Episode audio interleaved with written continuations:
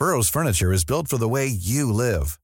From ensuring easy assembly and disassembly to honoring highly requested new colors for their award-winning seating, they always have their customers in mind. Their modular seating is made out of durable materials to last and grow with you.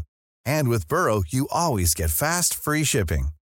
Get up to 60% off during Burrow's Memorial Day sale at burrow.com slash ACAST. That's burrow.com slash ACAST. burrow.com slash ACAST.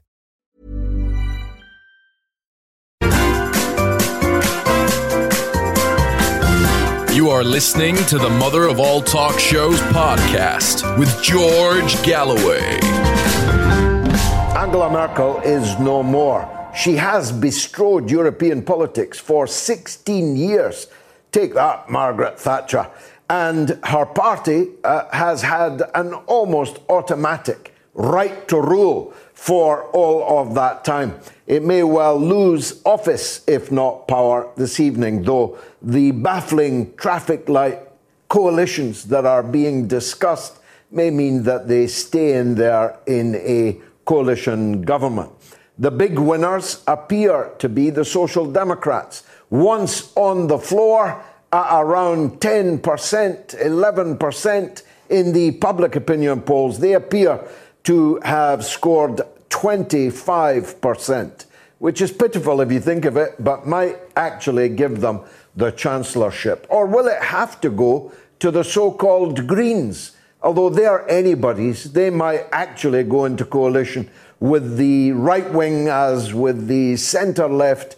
They might be left at the post altogether in a grand national coalition. They're still counting in the elections there. We'll bring you up to date if any more news emerges. But the fate of German politics is of very great importance to all the people of Europe, including uh, the people of Britain. The direction of the European Union is at stake also, not least because President Macron faces a very difficult re election in France in the next few months. But if the Social Democrats in Germany have done better than expected, the Social Democrats in Britain have had a disastrous conference so far. Uh, their wooden leader, Keir Starmer, robotic and almost an artificial intelligence on the British political scene, has presided over a fiasco this weekend. First, he said that he wanted to change the rules for the election of leader of the party, scrap the system that gave him the leadership in order to make it effectively impossible for anyone to the left of him ever to be leader again. Part of an ongoing purge, scourge, the scourging of Labour is what is going on now. Cue panic amongst putative leaders after him because most observers uh, agree. Even desperate Dan Hodges today wrote Keir Starmer off and said it was time for him to go. Putative challengers like Andy Burnham, the mayor of Greater Manchester, and like Angela Rayner, one Angela goes, another one thinks that her hour has come. As the deputy leader of the Labour Party, she issued forth a blood curdling description of the majority of the British people. she called them Tories, but she was really speaking to their voters when she described them as racist, misogynistic scum. Now, she said it was kind of just northern banter, but that is, of course, not how it's been taken, not least by her own leader, who's promised to have a word with her. But this is all virtue signalling to the Labour members. Vote for me, says Angela. I'm a real class fighter. I'm so poor, my mother used to serve me dog food because she couldn't read the labels. Gave me jelly and shaving cream because she couldn't read the labels. I'm so poor, says Angela, I would have been taken into care in today's world, except that wouldn't have happened because there's not enough social workers to check up on children in vulnerable households like she once was. Pregnant at 15 while still at school. All of these are signals uh, for Angela Rayner's forthcoming Labour leadership campaign challenge. But it's all the narcissism of the small difference. What Freud called the magnification of small differences to make people imagine uh, that a real choice, a real dichotomy is in play here. The truth is, you couldn't slip sixpence between the two cheeks of the same backside in British politics. And the same is true essentially in the United States of America between the Republicans and the Democrats. Therefore, they have to magnify, they have to megaphone such small differences as exist to fool the public. That's the truth of the matter. I'm more northern than Angela Rayner. I'm just as working class as Angela Rayner. And I don't go around calling my political opponents scum, not least because I'm trying to win their voters over to my point of view. And calling someone a misogynistic, racist piece of scum is probably the least likely way of achieving that. Indeed, Labour has been on that course as a whole, left and right, for so many decades now. It might very well be true that the next Labour Prime Minister is yet to be born. I don't call my political opponents scum because, well, I think it's dangerous. It's the language of civil war. After all, if someone is a misogynistic, racist piece of scum, then why are we sharing the same air with them in debates and arguments? Why are we sitting in Parliament with them? Why aren't we organizing a revolution to overthrow them? You see where this all leads? But I'll tell Angela what a better description of scum would be. Picture a politician who was a complete nobody, utterly obscure. No one had ever heard of them. And a leader comes to power and gives them a place in the sun, puts them on the front bench, promotes them, gives them titles, shares platforms with them. And then that politician stabs his or her patron in the back multiple times. That politician has secret dinners with, say, someone called Lord uh, Cashpoint a supporter of everything that politician pretended to oppose. Lord Cashpoint was the benefactor of and indeed the financial organizer of the very Tony Blair that the young politician purported to despise. And at those secret dinners, a plot was hatched, which came to fruition and which led to the overthrow of that politician's former patron, led to his expulsion from the Labour Party, and led to the complete rout of everyone associated with them, including that politician's own flatmate, a former member of the front bench, just like him or her. A betrayer, an apostate, a backstabber, a liar, and a deceiver, Angela, that's what would be scum. Enough of these pretenders, impostors. Why do I even care? Well, I care because every country needs an opposition, and Labour sure ain't anybody's idea of an opposition. Perhaps we'll come back to that later. Perhaps in the context of the poll that we're running. Who will be the next Labour Prime Minister? Angela Rayner, Andy Burnham, or C. Not born yet? You can vote on my Twitter feed, on my Telegram, on my YouTube channel right now on that. I want to turn to more globally significant matters. Stephen Donziger has been under house arrest for three whole years. If you're a regular viewer and listener, you already know that because we have regularly featured him on the show.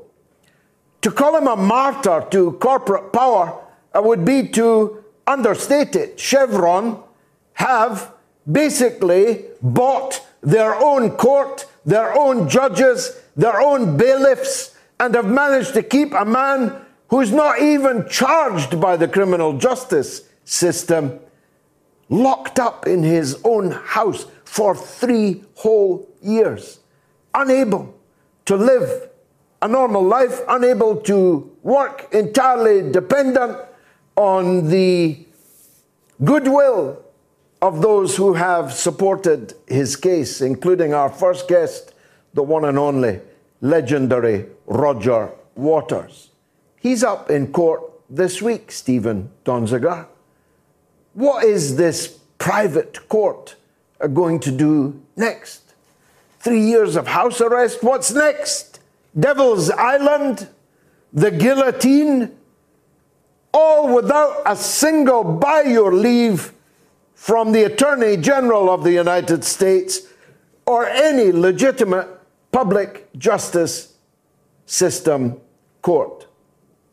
It's going to be important, that court case, because it's going to delineate the boundaries of corporate power and private justice in the United States of America. It's an important case.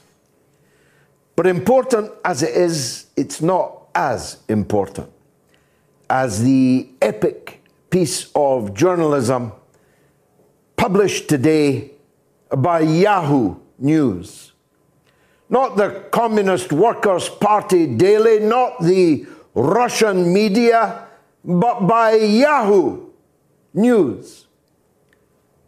A three header written after a great deal of research and interviews with more than 30 US intelligence officials, as well as politicians, White House staffers, and politicians in and around the administration of Donald Trump and Joe Biden. It is an epic piece of work. And it reveals, I say reveals, but again, regular viewers and listeners already know that Julian Assange, the truth teller, the publisher, the journalist, has been subjected to the most remorseless campaign of persecution ever known since the invention of the printing press, since men and women began to communicate with each other in writing. All because he told the truth the uncomfortable truths that the powerful never wanted you to know. Julian Assange has been subjected to set up, frame up, false accusations, incarceration, cruel torture, kidnap, rendition, two years in Belmarsh maximum security jail, facing extradition, facing a 145 year prison sentence in the internal Guantanamo in Colorado. He's been spied upon. He's been betrayed. He's been sold uh, by the former president of Ecuador. But what we didn't know in the detail we now know, thanks to this piece in Yahoo, is that at the very highest levels of the American government, serious discussions took place about whether or not it would be legal and, if legal, practicable to murder him in London in the Ecuador embassy at the highest level in the presence of the President of the United States. discussions driven by the former Secretary of State, Fat Mikey Pompeo, in his capacity as head of the CIA and as Secretary of State of the United States of America. Whether to murder a journalist in London, in an embassy, whether it would be legal and if legal, practicable. Go away, don't censor yourselves, said Pompeo. Give me the options of how we could murder a journalist in London, in an embassy, the sovereign territory of a third country. If not murder him, then kidnap him. Illegally, extraordinarily rendition him through a black prison where we could rid ourselves of this turbulent priest. These discussions took place over years. The building was bugged. My conversations with Assange were bugged. Pamela Anderson having a pee in the toilet of the embassy was bugged. Every move that Julian Assange made was illegally bugged and watched in real time by American intelligence officials. It's all in the article. Julian's children's nappies were stolen so they could get the DNA and establish his fatherhood of those children. You feel me? This was all happening. Now, if you were one of these liberals, progressives, leftists, who lent yourself to this remorseless persecution, murder plots, kidnap plots, illegal spying of Julian Assange, hang your head now in shame. If you were one of those people that followed me around with placards, Julian Assange is a rapist, hang your heads now in shame. History has already absolved Julian Assange and those like me that love him and supported him. We're already absolved, but for you, the chickens are coming home to roost. The article reveals that the Americans and the British were agreed upon a shootout on the streets of London. If the Russians managed to get Julian into a diplomatic car and drive him to an airfield to fly him to Russia. Now, I don't know if Russia ever had such a plan. If they did, hats off to them.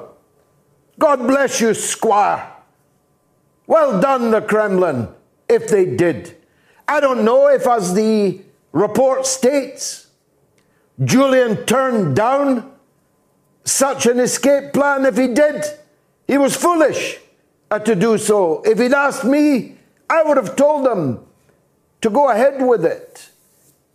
But if it had happened, American and British officials openly, well, not openly, openly amongst themselves, discussed a gun battle on the streets of London, the shooting of the tires of a Russian embassy motor car, the shooting of the tires of a Russian aeroplane if he managed to get to the airfield the hovering of a helicopter over the aircraft to make sure it couldn't take off.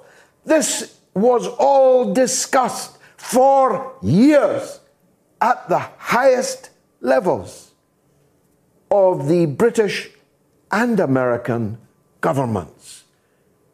And guess who was one of the participants in the discussions?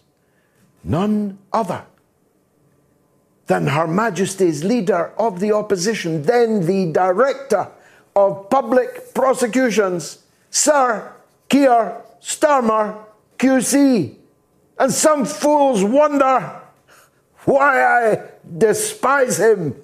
Now, some uh, podcast news. The podcast had another incredible week with a rise of 14% in total downloads. That's on top of last week's 10% increase, making us not only one of the fastest growing political programs on screens and on radio, but now in podcasts too. We're now one of the top political podcasts, not just in the UK, but also in Switzerland, Japan, Germany, Thailand, Taiwan, and believe it or not, the UAE. You can listen wherever you get your podcasts. And remember to subscribe so you never miss an episode. And why not leave us a five star review on Apple Podcasts? If you're a Spotify user, please follow us and share with your friends so more people can enjoy Moats. The poll's going uh, great guns. Who'll be the next Labour PM?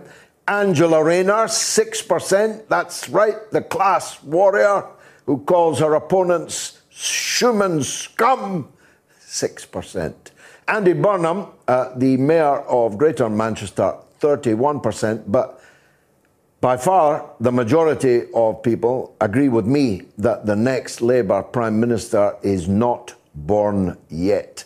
You can vote uh, on my Twitter feed, on my YouTube, and on my Telegram channel. Now, we're still trying to reach Roger Waters, but up next is a man with just as much star quality.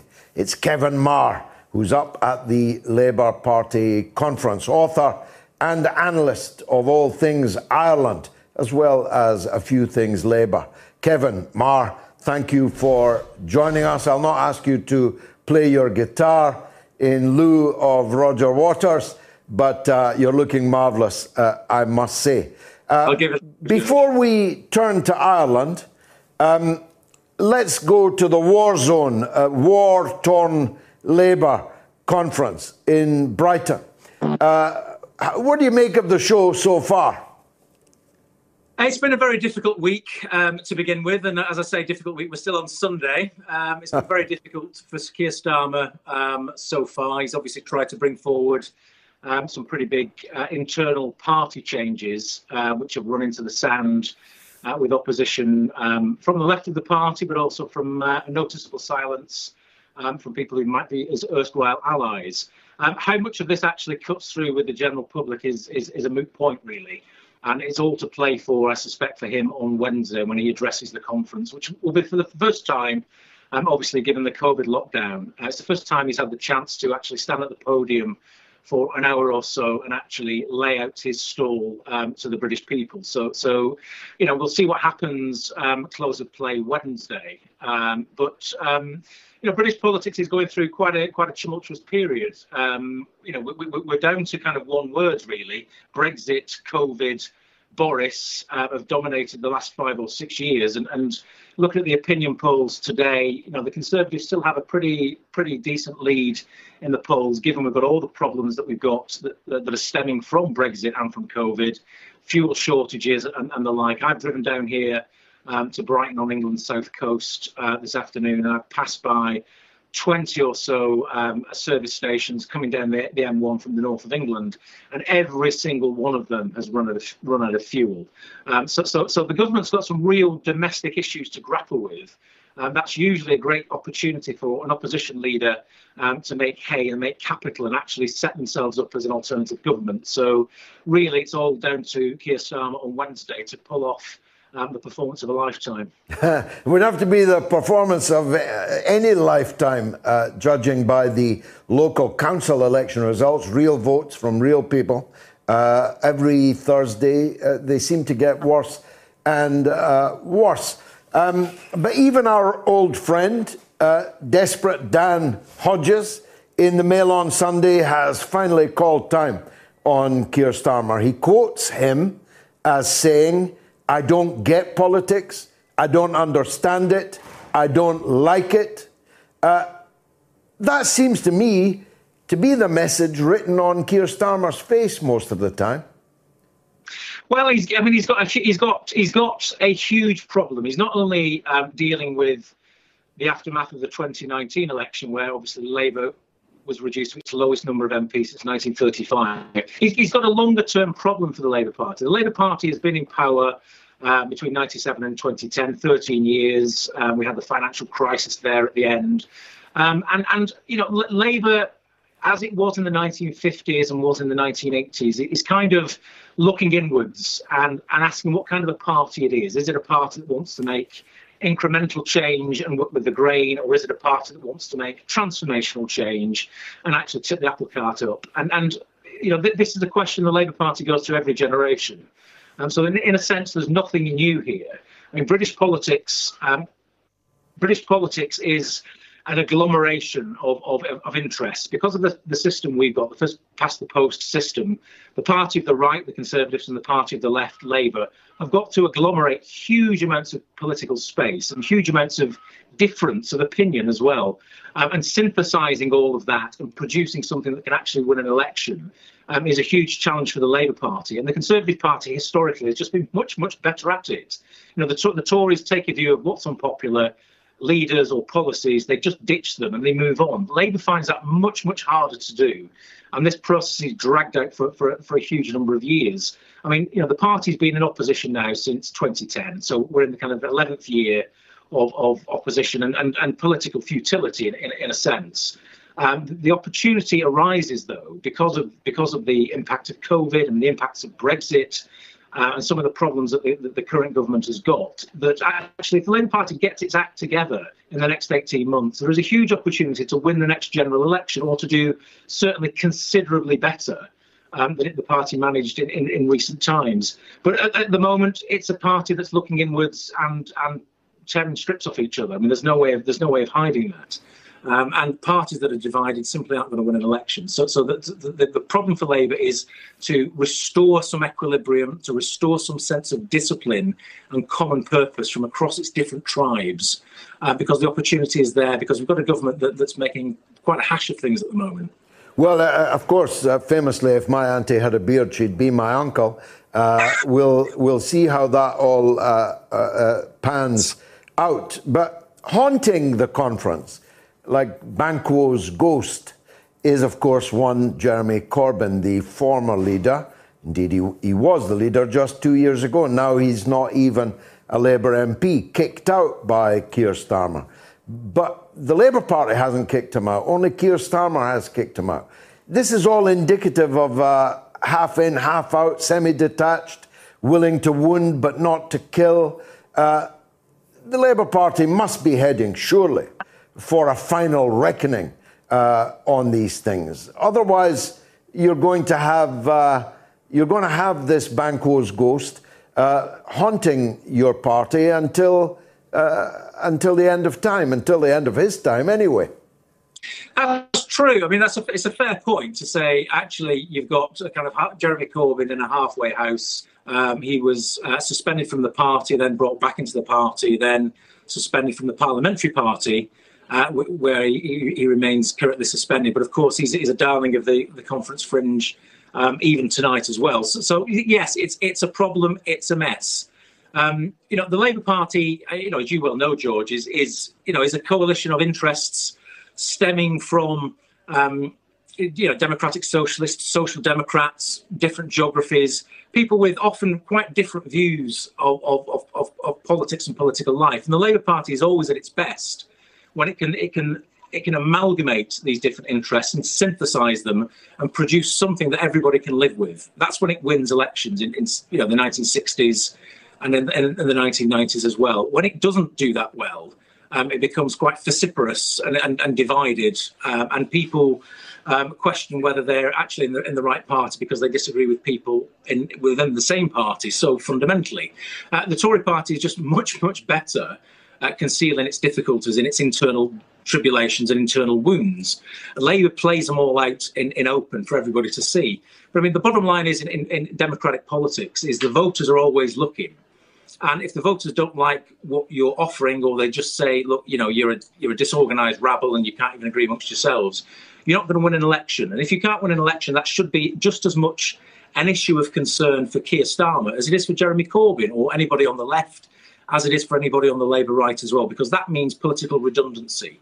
And unfortunately, that's the kind of ground Labour's in at the moment. That, that, it looks it looks as though it's more interested in its internal wrangling than it doesn't provide an offer for the country to unite around.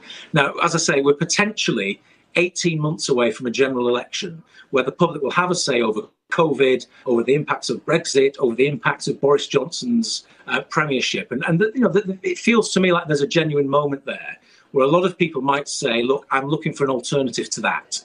Uh, and it's up to Labour really to provide that alternative. And that's that's the bottom line um, for the party. And, and, and that's how British politics works, I'm afraid. The, but they, they, they seem to uh, have an almost uh, masochistic, certainly fetishistic uh, attachment to going against the grain. Uh, Angela Rayner's rant uh, might have uh, won her some more voters, though not according to our poll, in any Labour leadership campaign, but won't have won her any voters at all amongst the electorate. Uh, Keir Starmer's rejection today of public ownership. You and I are both old enough to remember the Central Electricity Generating Board, publicly owned, and doing a grand job uh, in distributing power uh, in the country. He rejected any going back to public ownership of the energy distribution uh, sector. Uh, he also, uh, I don't know whether to laugh or cry, he rejected Andrew Marr's point uh, that only women have cervixes. He said that's not right like a mad professor. He couldn't explain why it wasn't right, because it very obviously is right uh, in terms of science and biology. Why do they fix themselves uh, to such unpopular uh, points of view?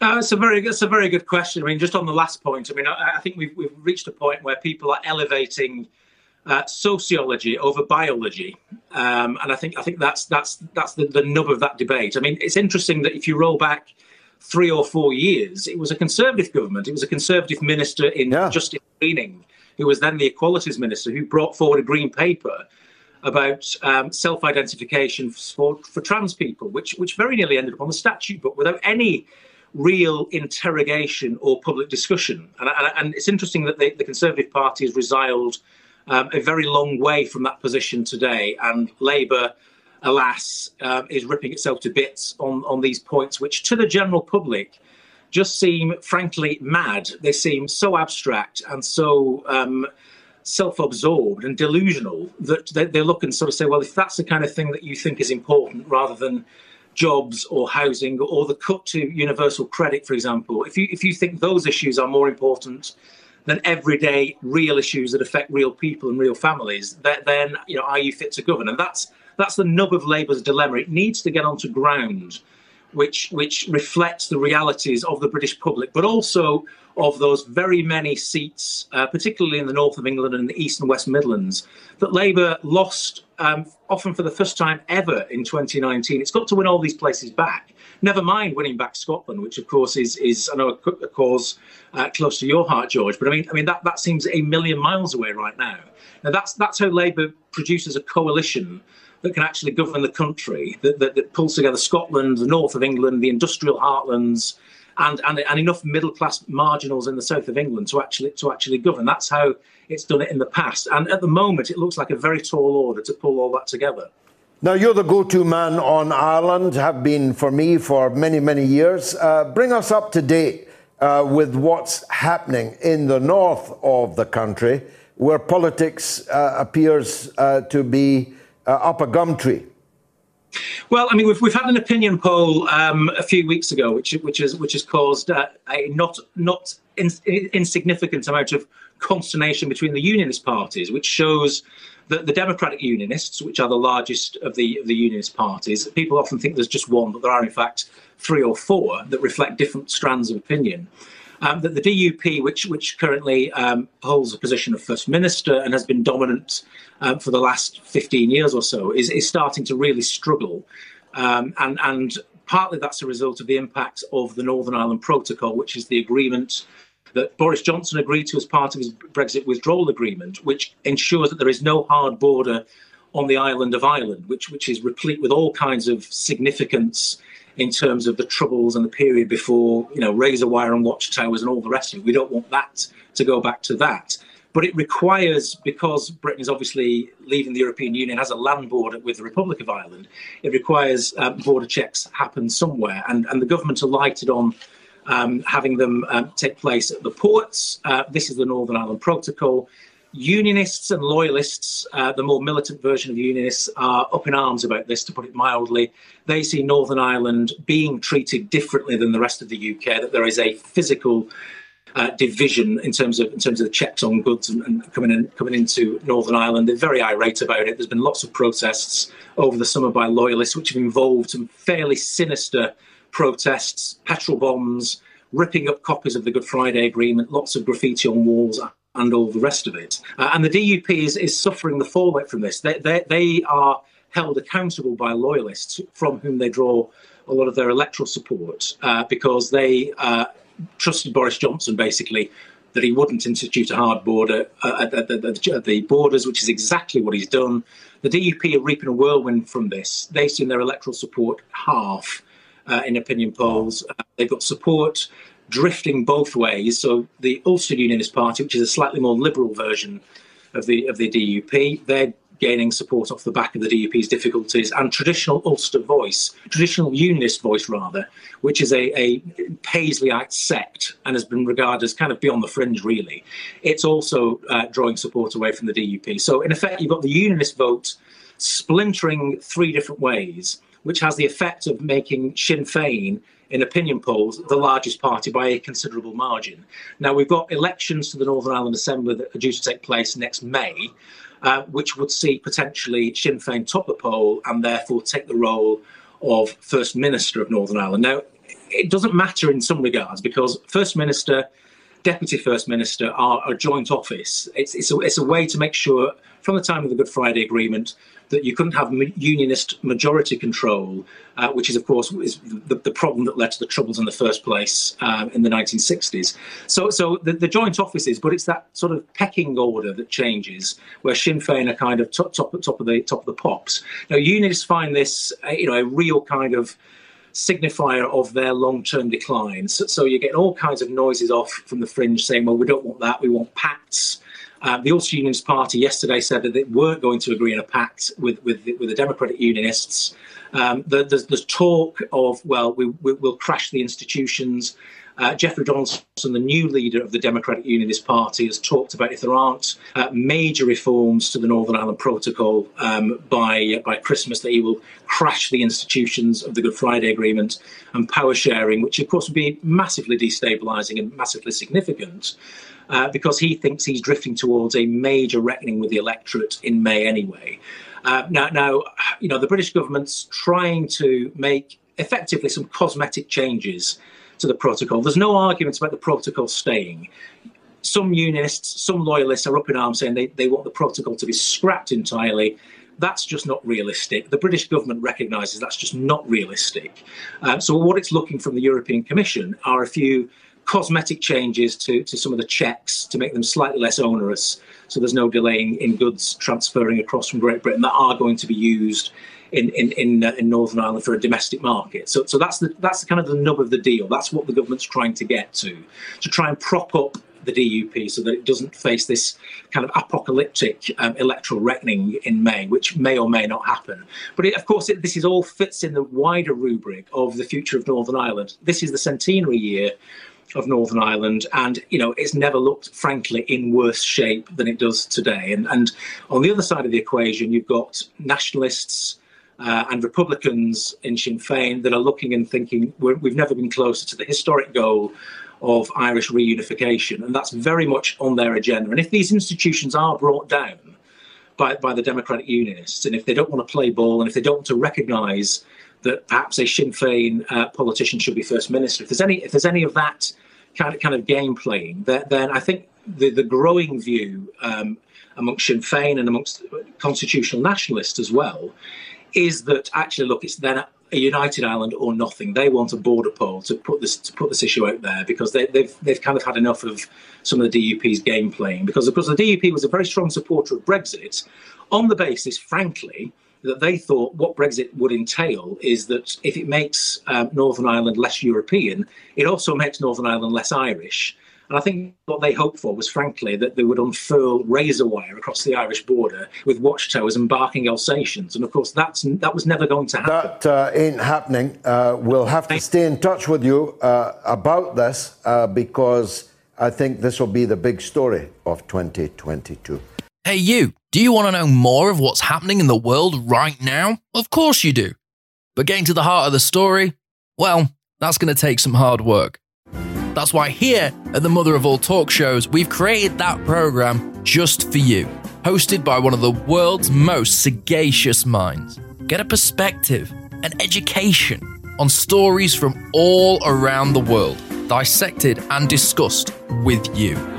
Join our debate, vote in our polls on Twitter, tweet a question to George, or call in now to give us your perspective on the stories the rest of the world simply isn't talking about. Join the College of Knowledge, where there are no tuition fees. Hosted by one of the world's greatest orators, the mother of all talk shows, with George Galloway. Let's make sense of the world together. Now, it's my duty to inform you that rumours that Angela Rayner did not have a leadership election campaign team in place are clearly unfounded. In the last five minutes, our poll has transformed utterly. Who will be the next Labour Prime Minister? A. Angela Rayner, 53%, up 48%. B. Poor Andy Burnham, left, trailing in the Donkey Derby, 15%, down 16%. C. Not born yet, 32%, down 32%. 2,800 people have now voted. Angela Rayner has run up a huge phone bill, almost as big as the money she charged the public for her iPods, and almost as expensive as the fancy shoes that she spent a thousand pounds on buying because she's working class, if you know what I mean. Now, China is on their mind always. The problem is we never hear from China.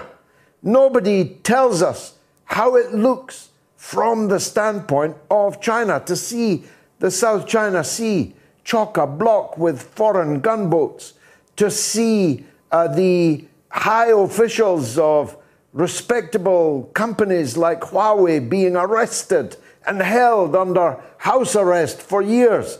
We never hear the Chinese point of view, so we thought we'd go at least halfway there. Tom McGregor is married to a Chinese woman, has half Chinese children, lives and works and has a wonderful life in China, but he's American. How's that for a compromise? It's the middle of the night, but Tom McGregor joins us from Beijing. Tom, thank you uh, for that. A serious point, though. How does it feel in China when all around you, in quadraphonic sound, are messages of, of scorn, even hatred, uh, threats, uh, and, and allegations, and so on? Uh, does that actually impact on Chinese lives at all? No, not at all. Uh, the reality of China is they're very accustomed to being the villain uh, among many Westerners, uh, among many countries uh, around the world. They've been villainized for so long that they've just gotten used to it, and it's just a, a normal situation for them the the fact is is you have all this uh, rumbling and mumbling uh, from all these Western governments saying how terrible China is, and and has China changed? No. Have the Chinese people changed? No. The so what's going on? Why why is all this uh, continuing? Well, the West simply just does not understand China. They think that if they do some criticisms, they threaten to do economic sanctions. They they do any way to look China bad. That somehow China is going to cower and look weak, and suddenly turn and change its government just to please the people who criticize them. No, that's not the Chinese way. Uh, face issues are very important in China. So if they are be- if they feel they are being bullied, they bully back. It's just that's just the way it is here. Uh, what I mainly do is yes, I do live here. I'm very happy here, uh, but I try to tell people what the real China is, not as if I'm pro-China or I'm a Chinese person. I'm just trying to let people know that uh, what they are doing in response to China is not working. Well, not working, uh, to say the least. Uh, China now has a leader who I think, by most tests, is uh, the strongest leader that they've had since Mao Zedong.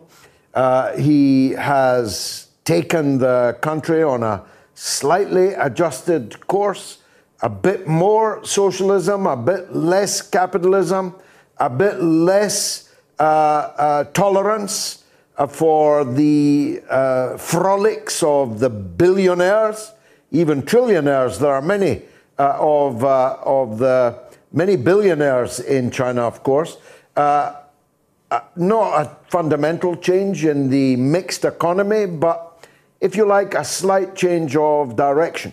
And his position must be strengthened, not weakened, uh, by open calls for regime change in semi official Australian newspapers and in other august publications. They want rid of the Chinese president. That's going to make oh, yeah. the Chinese even less likely uh, to change course, isn't it? Certainly not. Uh, things like that certainly don't work in China, like they didn't work in Russia and their efforts to push out Putin in Russia. The Chinese respond in a similar manner. The more their leader is criticized and treated in a bad way, the more they love their leader. And they just conclude that it's sort of like us versus them mentality.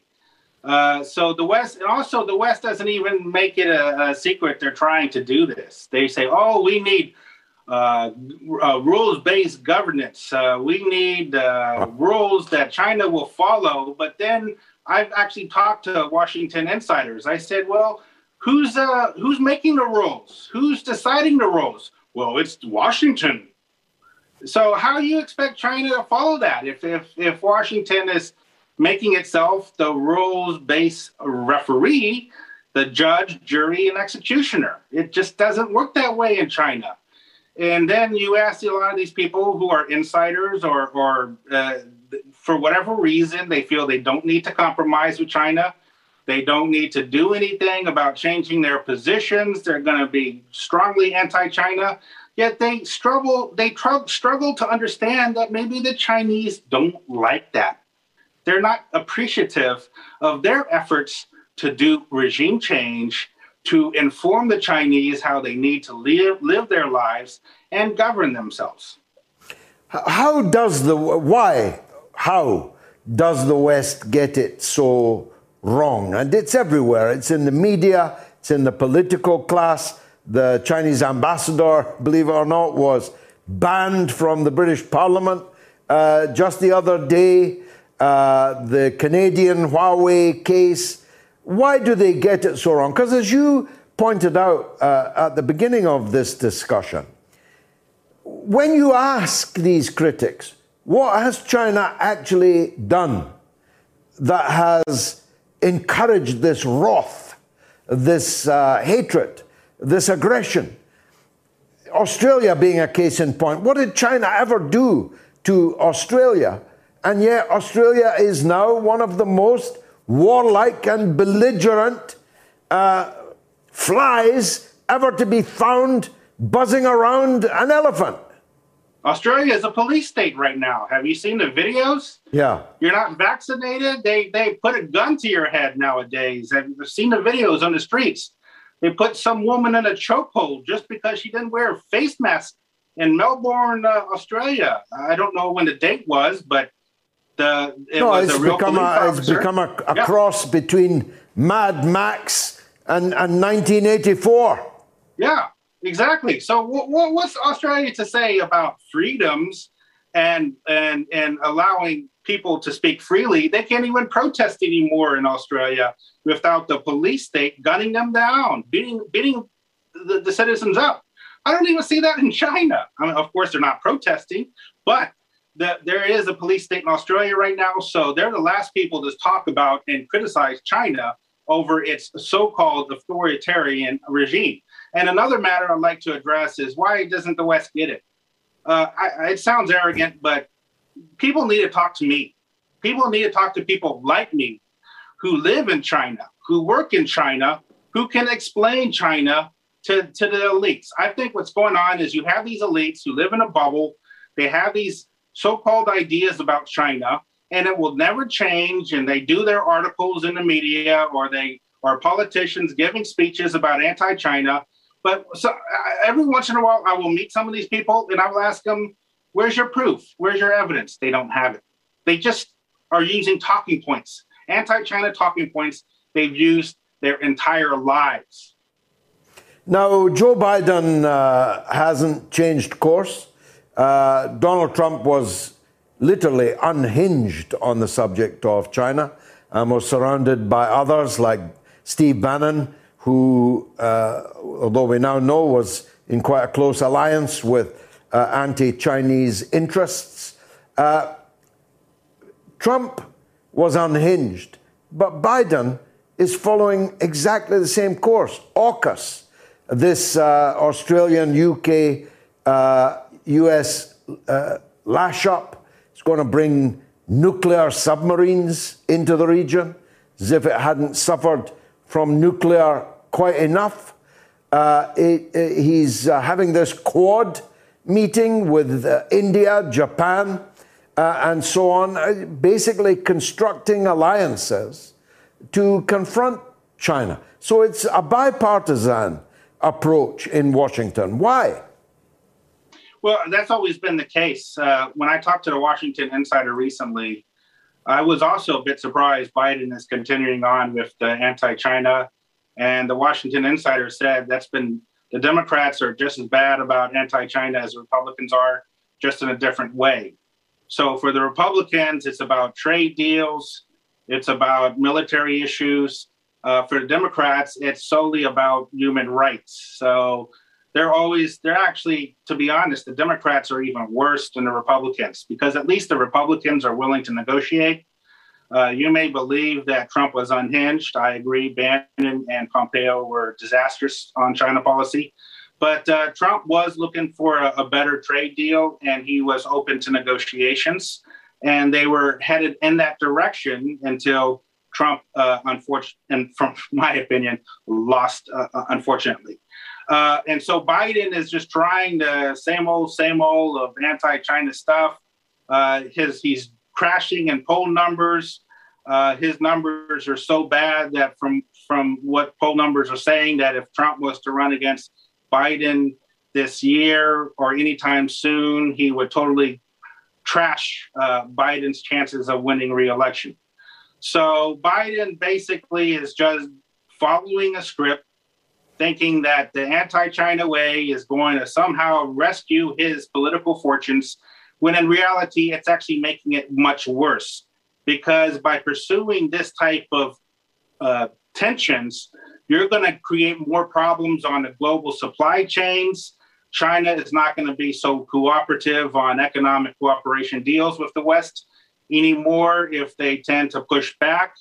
Uh, the the West also, you know, they really really care much about this climate change uh, uh, conference that's coming up in November. But are we really sure Xi Jinping is going to show up and sign on if the West continues to criticize China the way it's doing right now?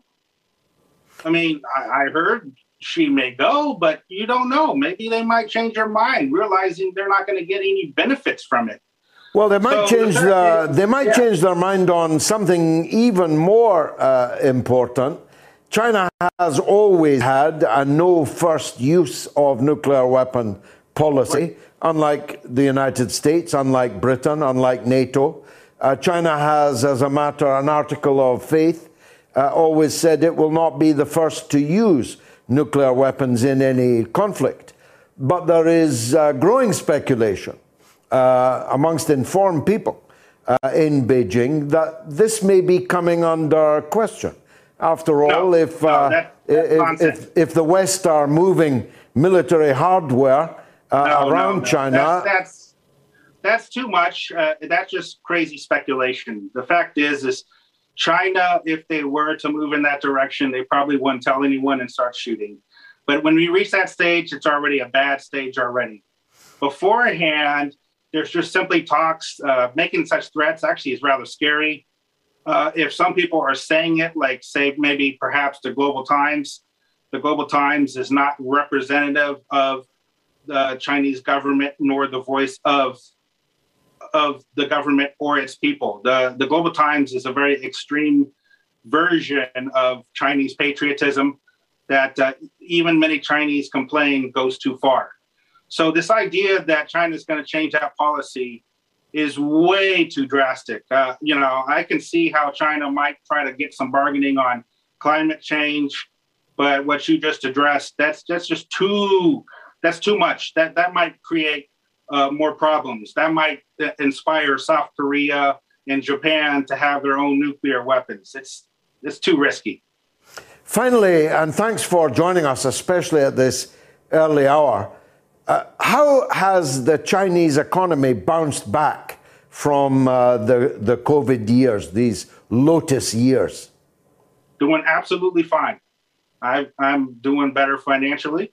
Myself, my family is. Most people I know are doing better financially. There are no supply chain disruptions in China because it's the number one manufacturer in the world. It's interesting that I hear all these stories about supply chain disruptions all over the world, while at the same time they're trying to decouple from China economically. It's that time of the year. Your vacation is coming up. You can already hear the beach waves, feel the warm breeze, relax, and think about work. You really, really want it all to work out while you're away. Monday.com gives you and the team that peace of mind. When all work is on one platform and everyone's in sync, things just flow wherever you are. Tap the banner to go to Monday.com. Hey Dave, Yeah, Randy. since we founded Bombas, we've always said our socks, underwear, and t shirts are super soft. Any new ideas? Maybe sublimely soft. Or disgustingly cozy? Wait, what? I got it. Bombas. Absurdly comfortable essentials for yourself And for those facing homelessness. because one purchased equals one donated. Wow, did we just write an ad? Yes. Bombas. Big comfort for everyone. Go to bombas.com slash ACAST and use code ACAST for 20% off your first purchase. So the, the, the reality is China has been prepared for the possibility there's going to be more decoupling, uh, that more countries are going to turn against them, even in regards to globalism. So China has just turned inward. It's selling its goods to the Chinese, focusing on selling to Chinese consumers rather than the world's consumers. And so here the economy is doing quite well. Thank you very much indeed, Tom McGregor, for joining us on the mother of all talk shows. Now I can tell you that it's been reported that Sir Keir Starmer's package of leadership reforms has been approved by Labour members, laughably described, following a tight vote 53.6 to 46.4. I say laughably because, of course, this was only achieved by the block vote of the once reviled trade unions, uh, particularly Unison uh, and some others, who have ramrodded uh, this package of reforms, which means nobody can ever challenge Keir Starmer unless he decides to go. And if he does, the only someone with twice as many nominations from MPs as Keir Starmer had to achieve will be able to be on the ballot paper. Still for staying and fighting, I ask Labour members, The game's a bogey. It's over. It's time to walk. Let me do some social media. Uh, Bushman says the usual identity politics from the Labour Party, they will never win back the red wall seats. Wayne says, shame someone like George couldn't be the PM. That's why we're doomed. And Hertfordshire 247 says, I think for Tories and Labour, we're all homeless, which could be dangerous. I agree when Boris was described as a red Tory. In fact, Labour and the Tory uh, party, as I described earlier, are two cheeks of the same backside. It's Blairite Labour versus Blairite Conservative. When I hear people like Angela Rayner talk about today's Tory government as if they were Attila the Hun, you'd actually have to be really young or really stupid to believe that this is the most racist, misogynistic, working class hating government Britain has ever had. I lived through the Thatcher era when Britain was shredded to pieces, when the labour movement was decimated, when industries were closed down, when the brute force of the ugly face of British capitalism and British imperialism abroad uh, were brought to bear. This lot are Sunday school teachers compared to Keith Joseph, Norman Tebbit, Margaret Thatcher. You're either too young to know that or you're too stupid uh, to have noticed it. Today's Conservative government are a gaggle of cocaine sniffing party boys and girls. They're not homophobic. Half of them are gay. The others are frolicking alongside gay people. They're not racist. The Tory party government has got more people of colour in it than any Labour government has ever had anywhere. They are liberals. We've got a liberal Tory party and a liberal Labour party. That's why they've got to pretend that they really hate each other and call each other scum. Now, one man who is at the Labour conference used to be a legend round here. It's Damien in Brighton. Go ahead, Damien. Good evening, George. Evening. How's it going? Uh, very well, thank you. Very well indeed. Um, George, I'd like to discuss Keir Starmer's position, please. Yeah. Um, I believe it's impossible for Labour to win power while Keir Starmer is the leader of the party. Um, and the reason I believe that is uh, can be summed up in one sentence, really. Um, Starmer tried to stop Brexit.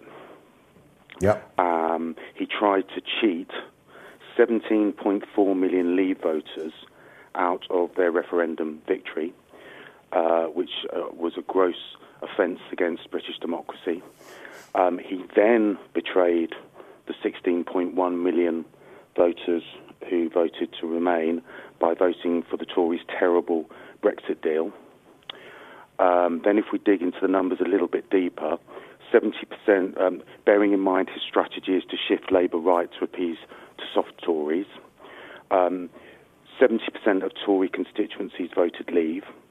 Um, it's just not plausible, George, that um, to suggest that they would vote, those constituencies would vote for the person who tried to stop Brexit and whose support base is made largely of, made up largely of Remainers who want to rejoin the EU. Hmm. Good um, point. I, I, agree with all of that, Damien. But here are some facts. Yes. Uh, you tried very hard, admirably hard. I didn't have a dog in the fight, but you tried very hard to stop uh, the General Secretary being confirmed. He's been confirmed. You tried very hard to stop these new leadership election rules, which just in the last hour we've learned have passed. So the game's over, isn't it? Um, okay, so yes, David Evans has been appointed. Um, it was the first, it's worth noting that that was the first card vote ever held to ratify the appointment of a Labour General Secretary in the history of the party. And David Evans won um, 40, what, 2% of uh, the party did not want him to be appointed. So it's hardly a ringing endorsement, George. Um, and also makes no difference. In, he's in he's in position. True. true. Um, but it is worth noting also that the Labour conference this year at Brighton has been the most gerrymandered conference, also the most gerrymandered also true. in the history of the party. Also true, um, but that also makes no difference. No, true. But I, am talking about electability, George. Uh, yeah, no, I, I, agree. I uh, so let, us summarise the position. Uh, Keir Starmer uh, is a disaster but cannot be removed.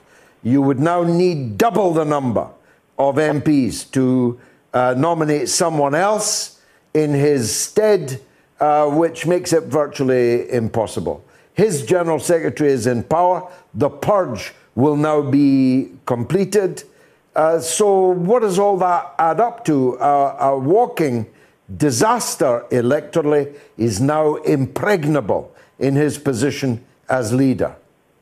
Yeah, I mean, clearly the model, uh, the template that uh, that Keir Starmer and David Evans are following is the Democratic Party in the US, uh, where you do not have members. You have people who register to vote in primaries, um, and the party is funded by corporations and rich individuals. Um, and that you know, I mean, obviously, you know, the the basic purpose of the exercise is, as Tony Benn said, to make capitalism safe. Um, but if if I could just develop my point just a little bit more, George, if, sure. if you'd allow me to. Sure. Um, so the the um, the rebuttal to my argument about the opportunistic positioning of Keir Starmer, which oh. to any Oh, go on, sorry. go on, go yep, on. Yep. I lost the, that uh, last sentence. Give me that one again. Yep, sure. So the rebuttal to my argument that Brexit, the, the Remainers will all say, uh, you know, oh, everyone's going to have forgotten about Brexit by the next general election, but but it's a bigger issue. It's a matter of trust um, because the Tories won't let people forget. And what they're going to do, I believe, at the next general election, the Tories will run on the issue of trust, and they will show a clip of Keir Starmer in 2017 saying that uh, respecting the result was a, a, matter of democracy and honour.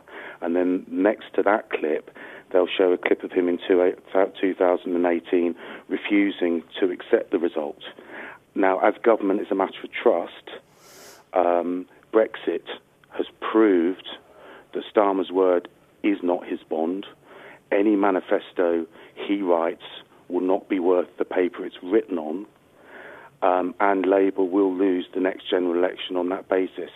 Um, so I think whilst it's a ho- uh, basically what I'm saying, George, is that it's a hollow victory. There is a path to power for Labour at the next general election, even though it might be held as soon as you know within 24 months, and that path to power would be for the party to replace Keir Starmer with the leader. If if if Labour wants to win the next general election, it needs to replace Keir Starmer with a person whose word is their bond and who isn't closely associated with trying to overturn the largest democratic mandate in the history of British democracy, and to readopt a similar platform to the 2017 platform that won 40% of the vote and brought Jeremy Corbyn within 2,227 votes of being invited by the Queen to form a Labour government. Who might that person be? Give us a clue. Well, I'm quite positive about this. I mean, the, the whole point is that, you know, Keir Starmer's the best the right wing's got, which isn't saying much because he's as wooden as a spoon and, and really doesn't. He's, it would be like, well, to answer your question, I, am not going to enter into ad hominem attacks. To answer your question, on the left of the party, and I know it's a very small grouping, but we've got some great candidates that would make a great leadership team, a fresh, vibrant team. We've got Zarah Sultana, we've got Richard Burgon, we've got Dawn Butler, we've got Ian Lavery, we've got Barry Gardiner, we've got very strong, we could get a very strong leader and deputy. But they would now need to get double the number of nominations, which they can't get. Well, that, well, let's just let let's let the polling. The polling's Starmer's polling's dropping like a stone. Uh, Labour is, as, back to my original point, that you're not serious that that 80 Labour MPs would nominate Zarah Sultana.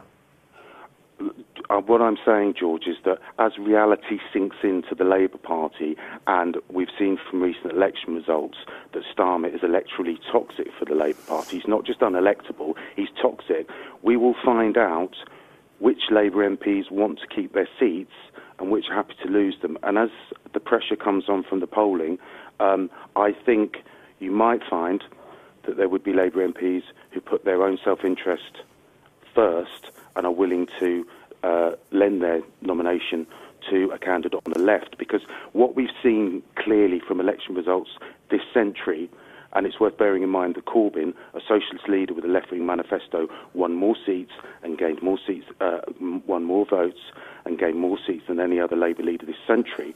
What we have seen are there, are there any defeats that will uh, persuade you that actually you're flogging a dead horse, Damien? To get to the mind, to get well, but just the final point was on um, Labour loses millions of votes when it shifts right and gains millions when it shifts left. To answer your question, George, the best possible outcome, if Starmer stays in post, the best possible outcome I can see is that because of people becoming the people becoming fatigued with the Tories, similar to they, as they did in 1997, because of the lack of trust uh, in the Labour Party, because it's people vote for it when it's left wing and don't and drop off when it's right wing. I think there's going to be a collapse in the uh, turnout at the next election, and if I just want to see as many socialists returned as possible, and I'm looking across at America where you have 10 progressives in the Democrats who, if they wanted, who do hold the balance of power but cho- choose not to use it, I think the best outcome if Starmer stays is that if we get as many socialist MPs into Parliament, be they in the Labour Party, be they in any other party, that form a, a bloc that acts as a voting bloc of between 40 to 50 socialist MPs, then it is very possible that uh, socialist MPs could hold the balance of power in the next Parliament. Okay, good luck finding them. Thanks, uh, Damien. Welcome back. Uh, good to hear your voice again. The giant Labour Party sailing clearance is now on. Hurry now, as we've got zero interest in our party. It's literally the lowest it's ever been. Give up on the common man and save today. That's right, we're getting rid of all of the Corbynites. Literally every single one. Being a Blairite has never been more in style. Only available at what should be the UK's biggest political well, party. Well, I've got to tell you that uh, in a party. remarkable We're development, doing this again. Angela Rayner is going to be the next Labour Prime Minister, according to thousands of people who voted in our poll this evening. If you believe that, I've got a bridge here in London that I could sell you, going very cheap. Anyway, the second poll is now up. In the light of the US death threats and extraordinary rendition plans that I outlined earlier, in the light of the US death threats against Julian Assange, should he, in October, be extradited to the United States or released? It's a simple question. A, extradited. B, released. You can vote on my Twitter feed and on my YouTube and on my Telegram channel. Now, I'm very happy to say that we have Rachel Blevins on the line my colleague from RT America, and an adornment to the mother of all talk shows. Rachel, uh, thanks for uh, joining us on a busy night.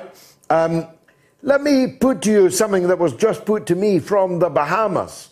Uh, there was uh, apparently a, a, recount in Arizona, and Joe Biden won it uh, even more than was announced at the time. Does this mark the end, do you think, of Donald Trump's obsessiveness on the last election, uh, which, if he doesn't shift uh, on to the next election, he may very well lose his chance? You know, it's interesting that we haven't gotten an announcement from him on the last or on the next election, rather. And exactly as you're saying, we continue to hear these statements from him. I don't think it's the end just quite yet, because in this specific case, when it comes to Arizona, there's an interesting report going around on social media, and it kind of has something for everyone. On one hand, it says, you know, Biden took away more votes than they even previously thought before. But then on the other hand, it also mentions that there are a few thousand irregularities in there, which is, which is to say that there were some duplicated votes or there were people who had voted when they shouldn't have voted when they were actually voting in another state, that kind of thing. So when you have a report like that, even with a number of people saying, no, this isn't the case, you're saying, hey, we shouldn't focus on those irregularities. Well, Donald Trump and his party are that is exactly what they're going to focus on. And that's kind of what we're seeing with them now.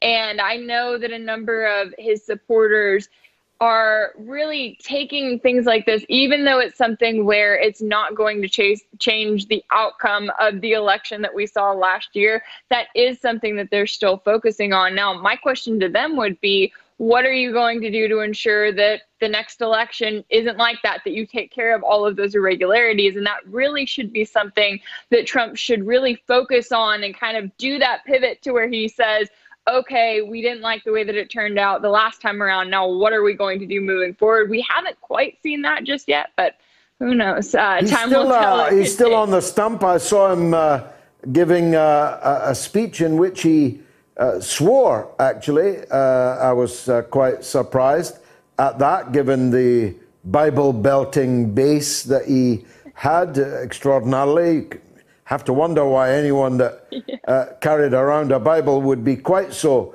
uh, affectionate about Donald Trump, who is a sinner if ever I saw one.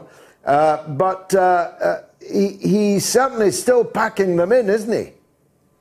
He is, and you'd be surprised. I've met more than one person who believes that Trump was anointed by God. And so, yes, he's still has that movement of people that follow him. And even what we've seen over the last year, it's really reinforced it because the people who support Trump, they see him as someone who isn't just a political figure. They still see him as someone who is anti establishment and who is taking on the establishment as if he's different than every other person who said that they were going to take on the establishment. And that's been fascinating and almost terrifying to watch because in the four years that Trump was in office, he really didn't change that much, especially when it comes to U.S. foreign policy, especially when it comes to these hallmark things that Democrats and Republicans magically seem to agree on. He didn't make any meaningful, lasting changes in those areas. And yet, you very much do still have a force of people that are following him as if he is some sort of chosen leader. And I think that we are going to continue to see that play out, especially as we're looking to the next election. What did you think of the dress? I thought she looked quite nice in it, actually. um, AOC's dress from last week is that what you're referring to? Yeah. Yeah, that was uh, one of those. You know, you got to wonder what they have whenever it comes to these public relations teams that each of these politicians have. Someone told her that that was a good idea. You know, she claimed she didn't pay the $30,000 for the ticket. But I mean, this is the same politician when we're talking about AOC that whenever it came this week to the House of Representatives specifically passing funding for $1 billion in funding for Israel's Iron Dome, she voted present on it. And it's not like she had the deciding vote on it. I mean, I think the total was like 422 9. So it wasn't as if she would have made the deciding now, just for, uh, for British uh, viewers and listeners, uh, voting present is the equivalent of abstaining, yeah? Yeah, yeah, exactly. It's I don't I don't even know why they get that option, but they do. And she was one one of the few Democrats to actually just vote present on it and then came out with this long statement after it. And it serves as a reminder, at least it should to every American, that this is the political elite you are dealing with. They come together whenever it comes to, you know, like this week, we also saw them pass $778 billion for the National Defense Authorization Act. They're looking at increasing defense spending even more than in previous years, even more than what the Biden administration was asking for. And yet, the on the other token, they're saying, "Well, look at us. We're you know ramping down on U.S. presence in the Middle East." But then they're coming together to pass that much in funding. I mean, that should make you wonder right there what they have planned if they're not spending it on the wars that they claim that they're bringing to an end. Well, let's dwell on that subject, uh, if you will. Um, Israel is a rich country. Uh, it gives free health care to all its citizens. It gives free university and schooling to all of its citizens. It's a country that has many of the things that you don't have. Why shouldn't it pay for its own Iron Dome? Why should American taxpayers, who don't have any of these things, be paying a country that does have all of these things? Yeah, I, I wish you could ask that same question to all of the members of Congress who stand there and support it because they really do turn it into almost a religion and saying that this is our ally and we need to support them. And yes, anyone in that political body who takes a step back and says, wait a second, why are we funding this when the United States itself has hundreds of thousands of people who are homeless on any given night, when we have children who are in schoolrooms that are absolutely falling apart, when we have people who are struggling to gain access to basic health care when we as a country are not functioning in a way that we would even wish on our close ally Israel, it really does make you wonder wait a second, why are we pouring so much money not only into their country, but also at the same time, why are we looking at increasing our defense budget and our defense spending even more? And what they do is they focus on these trigger words. They get up there and they say, oh, well, Israel's our ally, so that can't be questioned. Or they say, oh, well, China is upgrading their military. You know, they have a military, basically, is what they're actually saying. So the United States has to make sure to continue to spend more money on our military. Meanwhile, they're wasting trillions of dollars on building, you know, new planes and new jets, much like the uh, F 35 program, I believe it was, that was just a colossal failure. And then they just kind of shrug their shoulders and they're like, oh, our bad, we wasted trillions on that. exactly. Now, the big story, isn't it, in the US at the moment? Is the uh, mandate from the president that all state uh, federal employees have to be vaccinated. Is there any pushback against that? You know, we have seen some pushback that's more on a state by state basis, which is you have states like Texas and like Florida that are passing all out laws saying we will not do any kind of vaccine mandate here. And I think that that's really where we're going to kind of get the federal versus state control kind of debate going because, of course, for the Biden administration's point, they can have a mandate that goes just towards federal employees. But now what they're seeing is pushback specifically from people like law enforcement, firefighters, groups of people who have made our society run and now all of a sudden they're looking at possibly being out of a job in the next couple of weeks if they don't get the vaccine. And then on the other token, you have, you know, the Biden administration pushing possible booster shots. And I know for a lot of people that has created a lot of frustration because you have millions of Americans who they feel like have done their duty in getting the first shot, getting the second shot. Now they're looking at being told that they need to get a third shot. And it just kind of gets to that point where you have people saying, not only where does this end, but is the United States really giving its best? And are we in a position where we're doing everything that we can to protect ourselves? And so I think that is a debate that you're going to continue to see evolve, especially in the months to come, especially when it is, you know, the individual states that are then fighting back against the federal government. Joe Biden still alive at the time of uh, interview?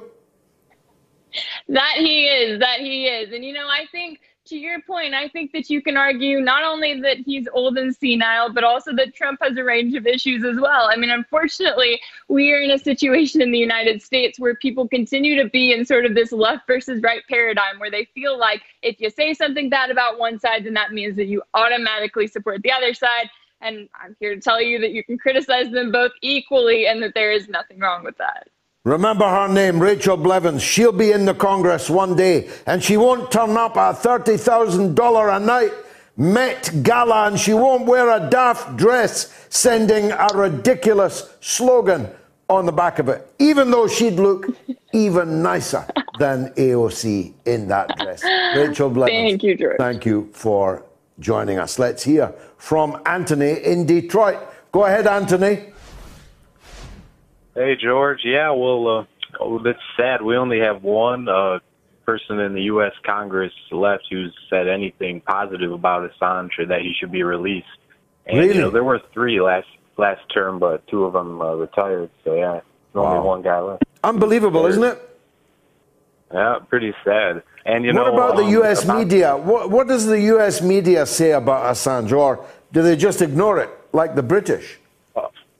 Oh yeah, totally ignore, totally ignore. And if they do, they kind of try to go with the smears that have been discredited. So, yeah, It's Very Totally- hard to totally very it. hard to bear. Did you read the Yahoo News uh, interview? And there's more, I think, in the Greystone uh, project. I didn't. I read a re, uh, thread of on Twitter by Kevin Gosztola. Maybe I'll, I'll uh, read the actual It- it's a long read. It's a long read, Anthony, but it is very well worth it. I'll tell you, it'll make the Yeah. hairs on the back of your neck stand on end.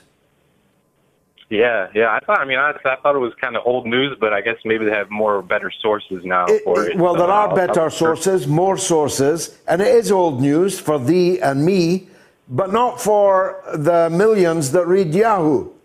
Uh, for the for Yep, this is a whole new audience that has now been treated to a devastating indictment of hysterical U.S. government with accomplices like the British.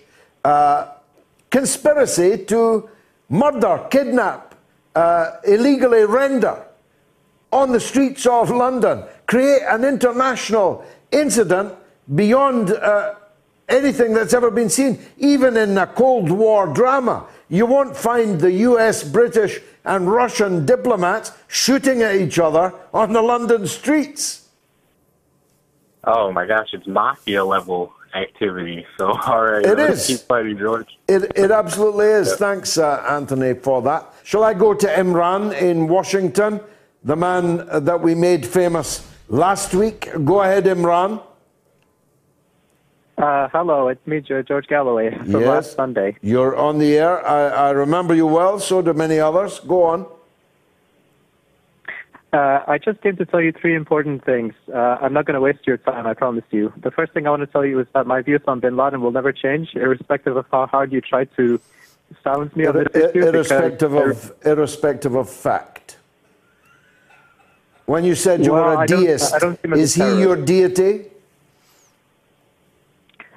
I, for, for, for me, he's, he's a hero and a martyr for the Muslim world. Even though you're an ex-Muslim, uh, you're an ex-Muslim. Yeah, but that, that, that doesn't stop me from being influenced by But him. you're entitled to nominate heroes for the Muslim world. Are you a Why provocateur, Imran? Is it your purpose to discredit Islam and Muslims? I'm not a provocateur. I, I, I see the world. I see things differently. Um, for for uh, uh, for me, terrorism has a serious meaning, and actually, in, in Islam, there is revenge. Actually, revenge is sanctioned.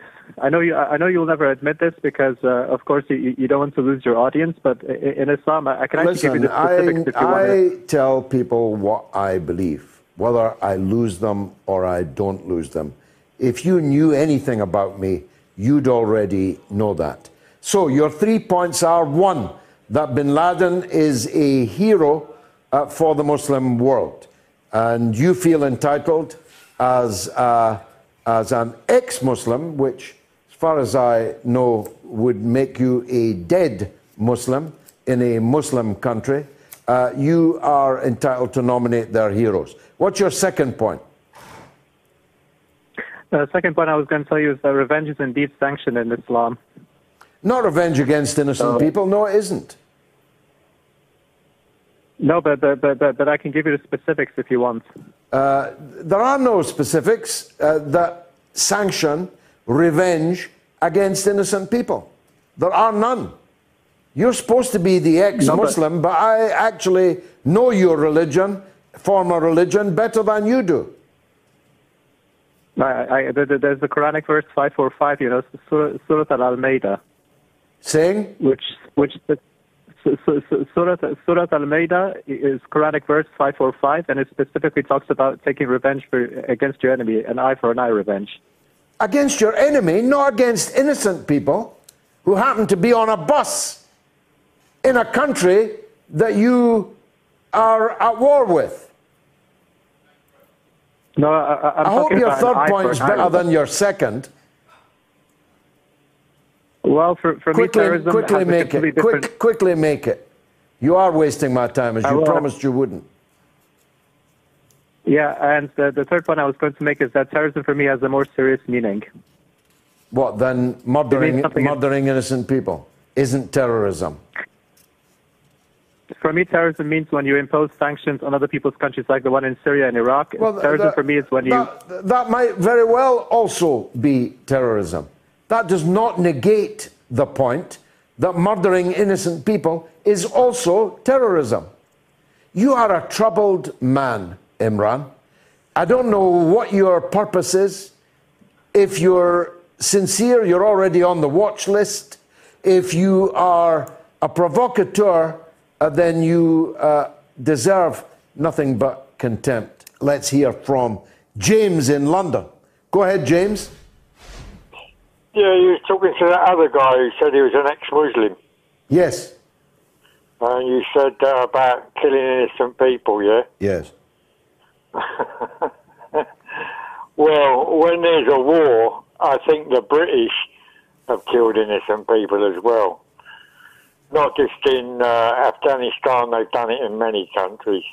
You know, uh, the army I'm probably in. not the person you need to teach that to, James.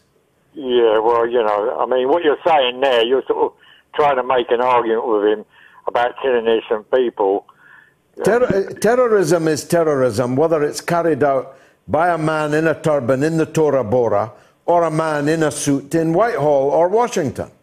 Yeah, but what do you expect? I mean, if you go into a country and kill its people, they're going to retaliate. Of course they are. If you're in the street and a man punches you in the face, you're going to retaliate against I'm him. going to retaliate against the man that punched me in the face. I'm not going to grab a woman in another part of town and beat her to death because a man punched me uh, in another part of town. Yeah, no, I know what you're saying, but what I'm saying is it's a war. I mean, uh, you know, when you're in a war, there's many people But involved. the, the, there are rules in war, and more importantly, in the context of Imran in Washington, there are rules in his former religion. Hold on. There are rules in his former religion which prohibit punching a girl in another part of town because a man punched you in a different part of town. That's my point. I don't need lectures from you about whether Bush and Blair and everyone that came after them are also terrorists. I know that. I'm the man that spoke it more clearly than anyone else. Go on, James. Okay, right. You know, uh, at the end of the day, war is war. No one plays by the rules in war. When there's a war, they say, "Oh, you can't do this. You've got to capture the person, bring him back, and put, you know, put him on trial, and blah blah blah." You know, they don't do that. If they catch someone in war and they bring him back to prison and they they hold him, they don't play by the rules. They torture him, they beat him, you know, for anger. That's what happens. We don't, no, no one country, when they're at war, will they play by the rules. And uh, anyone who does that is a criminal, a war criminal. Whether, whether they're in a suit in Whitehall or in a turban in the Tora Bora. What is hard to understand about ma- that point? That is my view. What's hard about it? No, listen. I'll tell you something, right? Okay. The reason why we've got wars going on, this is my personal experience, okay? This is what I see. Is there's too much media. Way too much. You look at it, if you look at like 50 years ago, you had the BBC, you had your radio, right? There weren't very many radio stations putting out news. Now, you've got people making their front room or their kitchen or their living room and they're making it look like a professional radio station and they're blurting out news. You know, look at the one where they said about the guy, he got hanged from a helicopter, right? That, I think that was CNN. They go, oh, they're, they're hanging people from a helicopter. Well, the guy wasn't hanging from a helicopter. He wasn't. He wasn't executed from a helicopter. He was actually hanging on. They were airlifting him out. So you know, news, news, and news reporters. That's fake news. lot- You're lot- talking lot- about you're talking about fake news. Yeah. Oh, yeah. Plenty of it. There's plenty of it, James. But luckily, you've come to the only place, perhaps, where the news is not fake. Thanks for your call. Now we've got young James Giles with us for the last part of the show, and I'm very glad, James, uh, that you could make it. Let's start with Angela Rayner. Yes. Is she a red in tooth and claw class fighter, as Progressive Path thinks? Or was this a cheap publicity stunt to say, I'm here in the next Labour leader elections? Certainly thousands of people voted for her tonight. All of a sudden, she was at 5%, and then she was at 55%. Thousands voted for her. Somebody must like her. Well, evidently so. I mean, it would appear that her latest uh, media, um, beg your pardon, her, her latest comments have actually Thank you. Sorry, I had my own voice in my ear. It's incredibly off putting that. That's better. It's like GB News here. It, it was just for a moment. Um, her latest comments are obviously made to provoke um, a reaction from the Labour membership and really set out her stall when the inevitable time comes that Keir Starmer What is that stall? stand I. I, I can't speak right. I'm vulgar. Uh, I, I'm a screeching fishwife, uh, throwing uh, insults and hate speech at everyone that doesn't yet agree with me. Is that a stall that many people are going to be queuing up at to buy? Well, I mean, the Labour membership is ever more uh, woke, ever more faux left, if you like. And so the kind of comments that Angela Rayner came out with at conference will have gone down an absolute treat. Um, you know, Tory scum, that kind of thing. You just need to take one brief look at social media to see the anger and the, frankly, rudeness of a whole swathe of Labour members. And it's exactly those kind of people that I think she's pitching to. The very people that mean that Rosie Duffield doesn't feel safe to come to her own party's conference. I mean, you were an MP almost 30 be- years. because she insisted uh, that, uh, that a man cannot become a woman by merely identifying as such. It- quite. I mean, you know, it would, it would have been unfathomable 30 years ago that an MP did not feel safe to attend their own party conference. Not wanting to attend is a different matter altogether, but to not feel physically safe, I mean, there's something going very wrong there for sure. Labour uh, is on uh, one level uh, uh, veering uh, towards the cliffs of extremism, and yet on another level, the much more important level, uh, about the big things in society, it's moving more and more to the right. So that, for example, Keir Starmer pledged in his leadership campaign that he supported the uh, nationalisation of energy distribution something that was actually a Butskellite common ground in Britain for many decades after the Second World War. Uh, he's reneged on that. In Well, fact, be- denies that he even Well, ever be- supported it. Well, let's be quite clear. Keir Starmer said that he supported common ownership of public goods. Now, to you and I, of course, that means nationalisation. And I'm sure to most of the people tuning in here, whether they're British or across the pond, would take common ownership to mean in the public's hands. But no, according to Sir Keir Starmer, you know, former director of public prosecutions, a very good grasp of the English language, one would therefore expect and hope. That means something just a little bit different. Doesn't mean nationalisation, doesn't mean public ownership. He can't tell us what common ownership, by his definition, does mean, of course.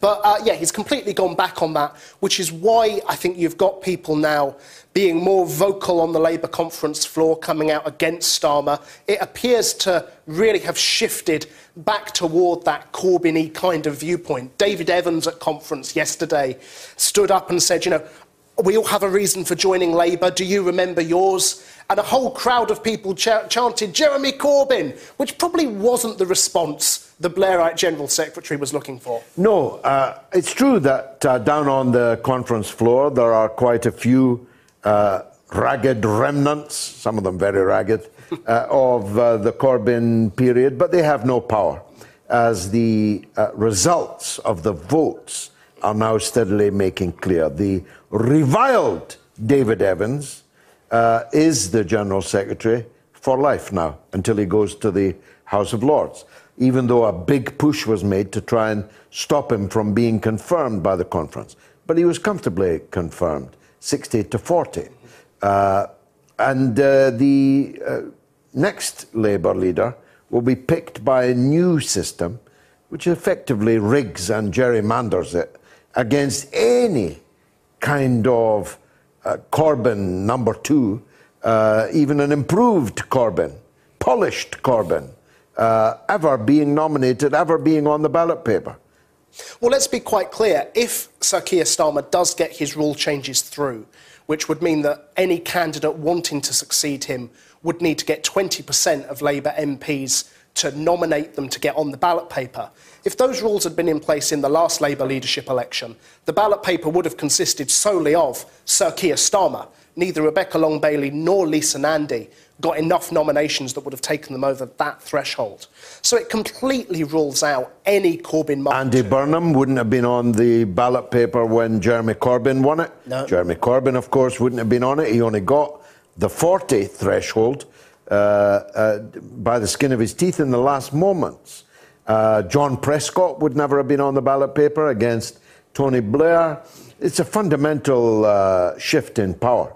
Oh, it really is. And, you know, put it this way if every single Labour MP were to nominate someone in a leadership election, assuming they all nominated in an equal proportion, there could be no more than five candidates ever for Labour leadership. And that's assuming all MPs nominate, which they never do, and they all were to nominate proportionally, which after Corbyn, when, of course, if you remember, many MPs lent their support to Corbyn to get him over the line, that's never happening again. You know, no one is ever No. lending They later support. called themselves morons. They didn't Uh.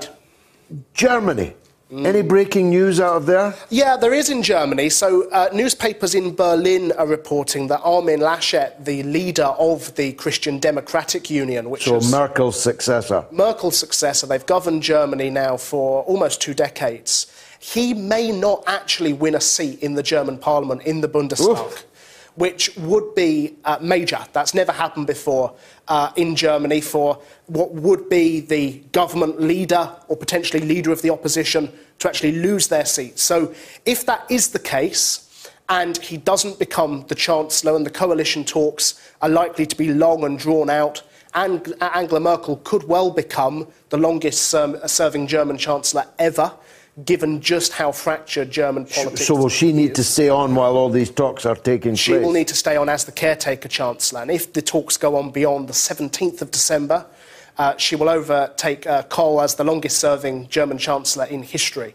But if uh, Armin Laschet and the CDU don't take the uh, coveted chancellorship, there is now a very real possibility that he won't be able to lead the opposition in the German parliament because he himself won't be an MP. Wow, that's amazing. Indeed. us uh, hear from uh, Norma, uh, the legend in Bristol. Norma's got a view on the Labour conference. Go ahead, Norma. Yeah, I have. George, can I just say something funny at the beginning? Yeah, of Um, course. you were on about Enid Blyton, and um, have you ever read Mr. Pink Whistle books? No. Um, he was he was magic, Mr. Pink. He was Enid Blyton, and he was magic, and your children will love it if you Okay, I'll. I'll make a note of that and do that because we're running Yeah. out now. We've now read all of the famous five, bar one book. I'm on the last book. Oh, they're great. They're great adventures. I think so.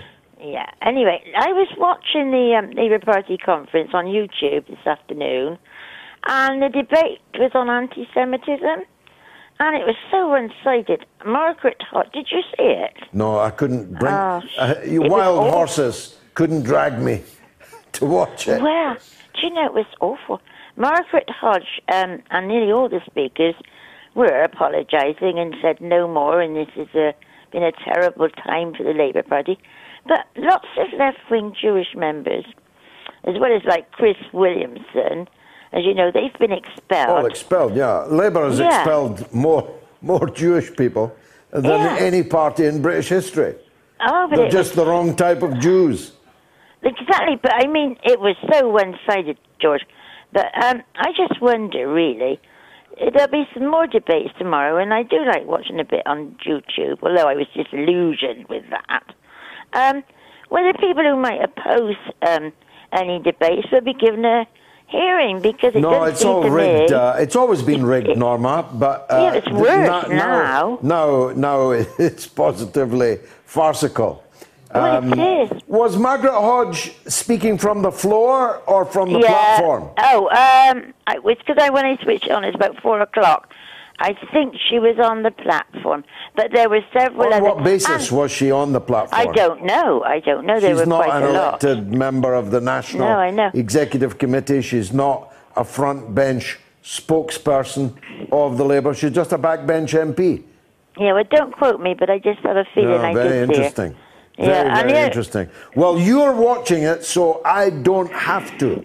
Oh, it was awful. It was awful. That is a public service. I'm very grateful to you for it, Norma. Thanks for that call. She's got uh, a point. The Labour conference has always been rigged.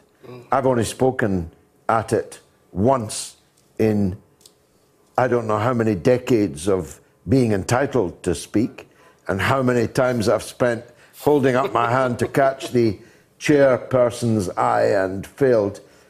Uh, but it's become, I don't know uh, how to describe it, it's become slightly farcical now. Oh, it absolutely has. I mean, you've got um, Margaret Beckett, who's chair of the NEC, obviously a Labour grandee. Dame Margaret Beckett. is Indeed, this yes. Whom you Yes. speak. It is indeed, of course, party grandee in their books, who's been chairing the proceedings this week, and has herself, despite her extensive knowledge and years of experience of the Labour Party and its internal processes and wranglings, actually been breaching the standing orders. I'll give you just one such example. Every year, the NEC produce a report to conference, as I'm sure you'll no doubt be aware. Yeah. And the standing orders of the Labour Party say that that report has to be voted on by a show of hands. So Dame Margaret Beckett, being chair of proceedings, said once the report had been presented, Are we in agreement? There was a murmur of meh, meh. And she said, Agreed, next item of business. And after that, delegate after delegate came up and said, Madam Chair, you're breaking standing orders. We need a vote on this by a show of hands. To which, of course, she was saying, you know, I'm saving you time. I'm doing this in your interest. You know, get off the stage. To which the next delegate had come up and say exactly the same thing. But it's a farce because if Corbyn had been uh, doing that while the left controlled Imagine, the NEC, imagine, yeah. there would have been uproar, not just in the Labour Party conference hall, but the national media would have been all over it. You know, Labour Party breaking its own rules. How can they be trusted to abide by the laws of the land if they won't abide by their own rules? And one more example of that, of course, is the fact that despite Keir Starmer just last week calling for the national minimum wage to be raised to £10, how much are conference stewards, uh, conference stewards being paid this year at Labour conference? £9.50. so they're Ah, not couldn't- even practicing You what couldn't they make preach. it up. Let's hear from Barry in Nottingham. Go ahead, Barry. Oh, hello, George. Uh, yeah, Angela Rayner. Um, Yeah. Just my observations. I don't think she's ever going to cut it with the middle classes in southern England. Do you? I really don't. I really And, uh, don't. they're All the the working they're the class in the north who prefer Well, uh, uh, prefer a bit more refinement in their representation. Well, it's the southern seats Labour need to win to win the majority at the yeah, next election. yeah, yeah. And the and I don't know what you think, but the only reason Tony Blair won three elections was was by pretending to be a Tory, in my opinion.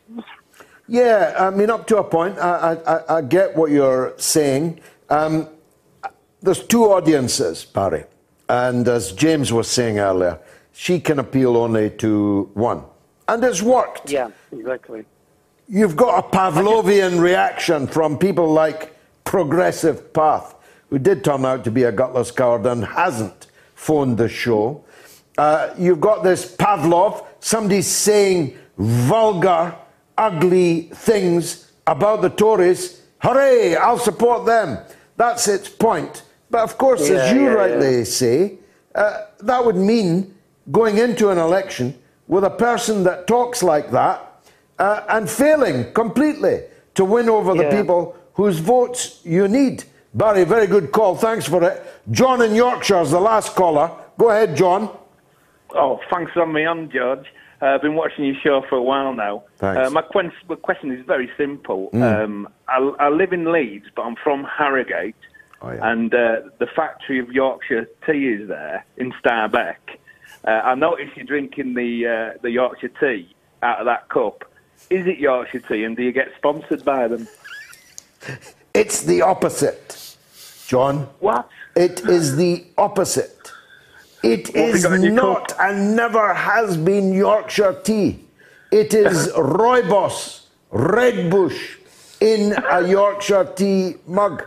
So not only do I not get sponsored, I get the pleasure of telling everyone, including you, I'm not drinking Yorkshire tea, so don't sponsor me. Thank you, George. Thank you. I appreciate that. Appreciate Thank it, uh, John. Uh, finally, going back to this German uh, issue, they'll need to get a new leader then. If he's lost his seat, they'll have to pick a new leader, and they had enough difficulty picking that leader. Well, they did indeed, of course. Before Armin Laschet, you had AKK, um, who was uh, Merkel's initial preferred successor. She fell flat with the German electorate, just as it appears uh, Armin Laschet has. Now, there's still a chance. It's not a great chance, but there is a chance that the CDU may fall short in some seats, and so he will get in via that top up method. But it's looking increasingly difficult for the CDU to even stay in government at all. Uh, the SPD, the equivalent of the Labour Party in Germany, have made real significant gains. The Greens are up to their best ever result in Germany. Uh, the left uh, party, uh, risen from the ashes of the Communist Party in East Germany, uh, is set to stay in Parliament. At one point, it was looking shaky because you have to get more than 5% of the vote to get seats in Parliament. But the postal votes that have been counted so far, which make up about 40% of the votes cast in this German election, which is far higher than usual for the obvious reasons, uh, have proven good for them. So they're set to stay in Parliament. So you could actually even see um, a fully left wing government in Germany made up of the Labour Party, the Greens, and the left. Uh, which really is uh, the CDU's nightmare, and indeed what Armin Laschet has been warning about uh, for quite some time, which is, you know, if you vote for the equivalent of the Labour Party, you're voting to let the hard left in. It's very, a very similar campaign to that run by Theresa May in 2017.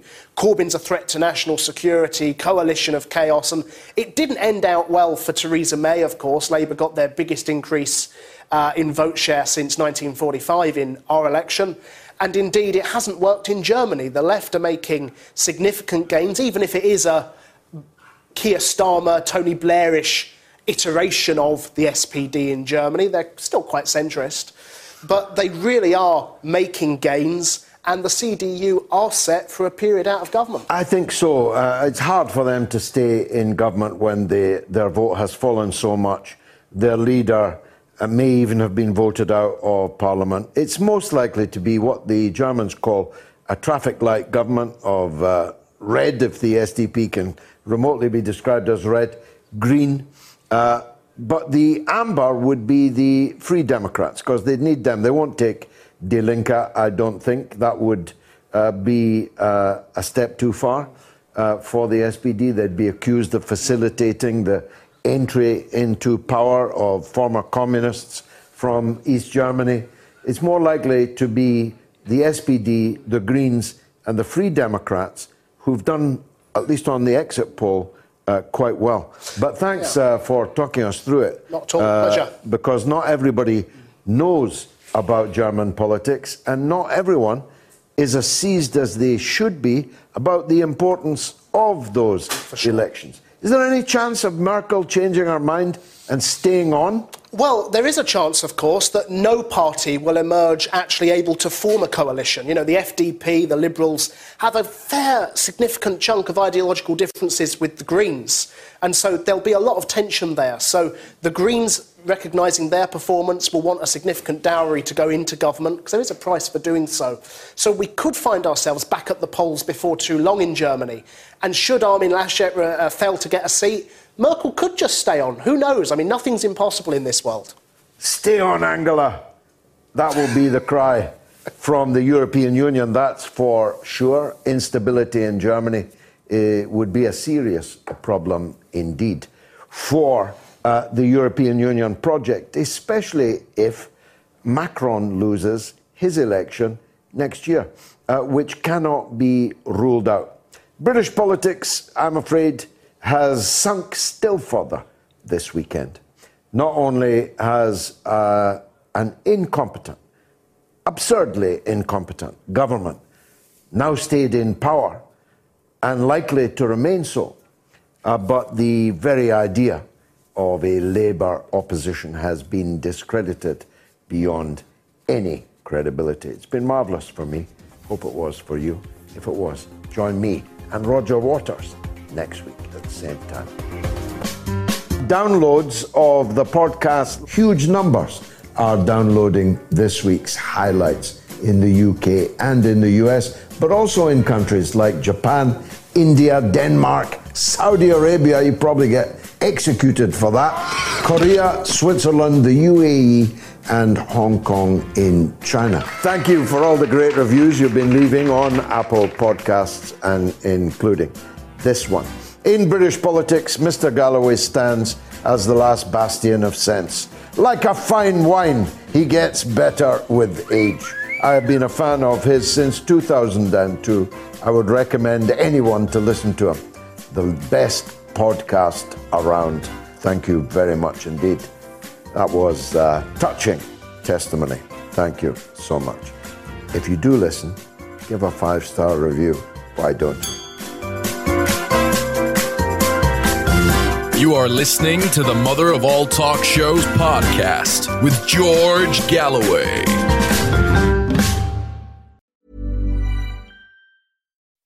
When you make decisions for your company, you look for the no brainers. If you have a lot of mailing to do, stamps.com is the ultimate no brainer. Use the stamps.com mobile app to mail everything you need to keep your business running with up to 89% off USPS and UPS. Make the same no brainer decision as over 1 million other businesses with stamps.com. Use code PROGRAM for a special offer. That's stamps.com code PROGRAM.